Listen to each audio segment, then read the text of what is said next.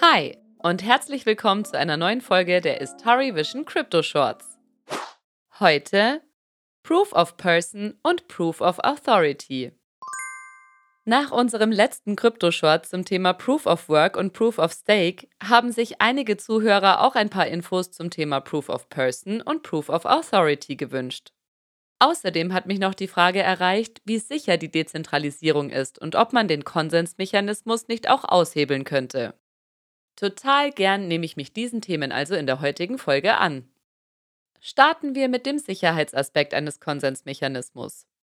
Alle Kopien der Blockchain auf allen Nodes, also Servern im Netzwerk, müssen identisch sein, damit ein gemeinsamer Konsens, also eine hundertprozentige Übereinstimmung herrscht.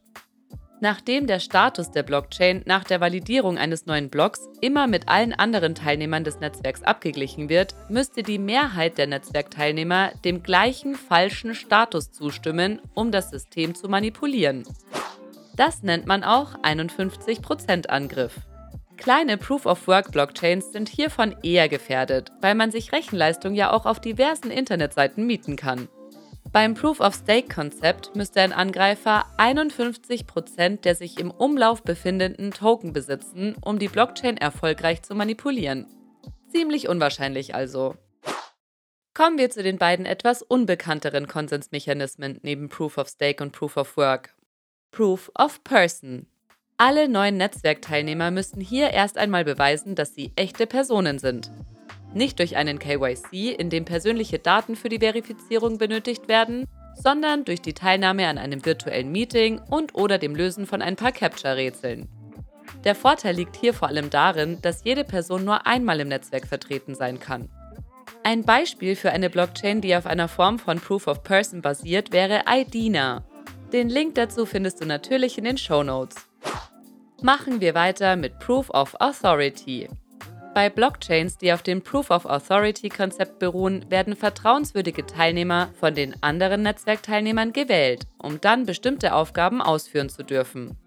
Die Teilnehmer müssen also einen Bewerbungsprozess durchlaufen, bevor sie als Validatoren für die Blockchain in Frage kommen. In der Regel geben die Bewerber hierbei ihre reale Identität preis.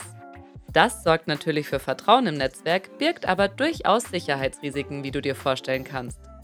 Die Binance Smart Chain basiert übrigens auf einer Proof of Authority Blockchain. Zusammenfassend kann man sagen, dass es den perfekten, alle Probleme lösenden Konsensmechanismus leider noch nicht gibt. Man nennt diesen Umstand das Blockchain-Trilemma.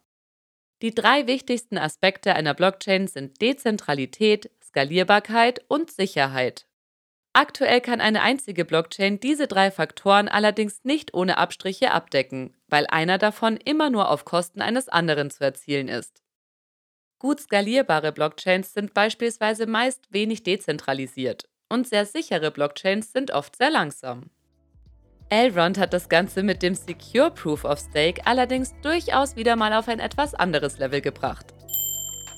Dazu erzählt euch aber der Rado bzw. der Louis auf Englisch in der nächsten Insights-Folge was.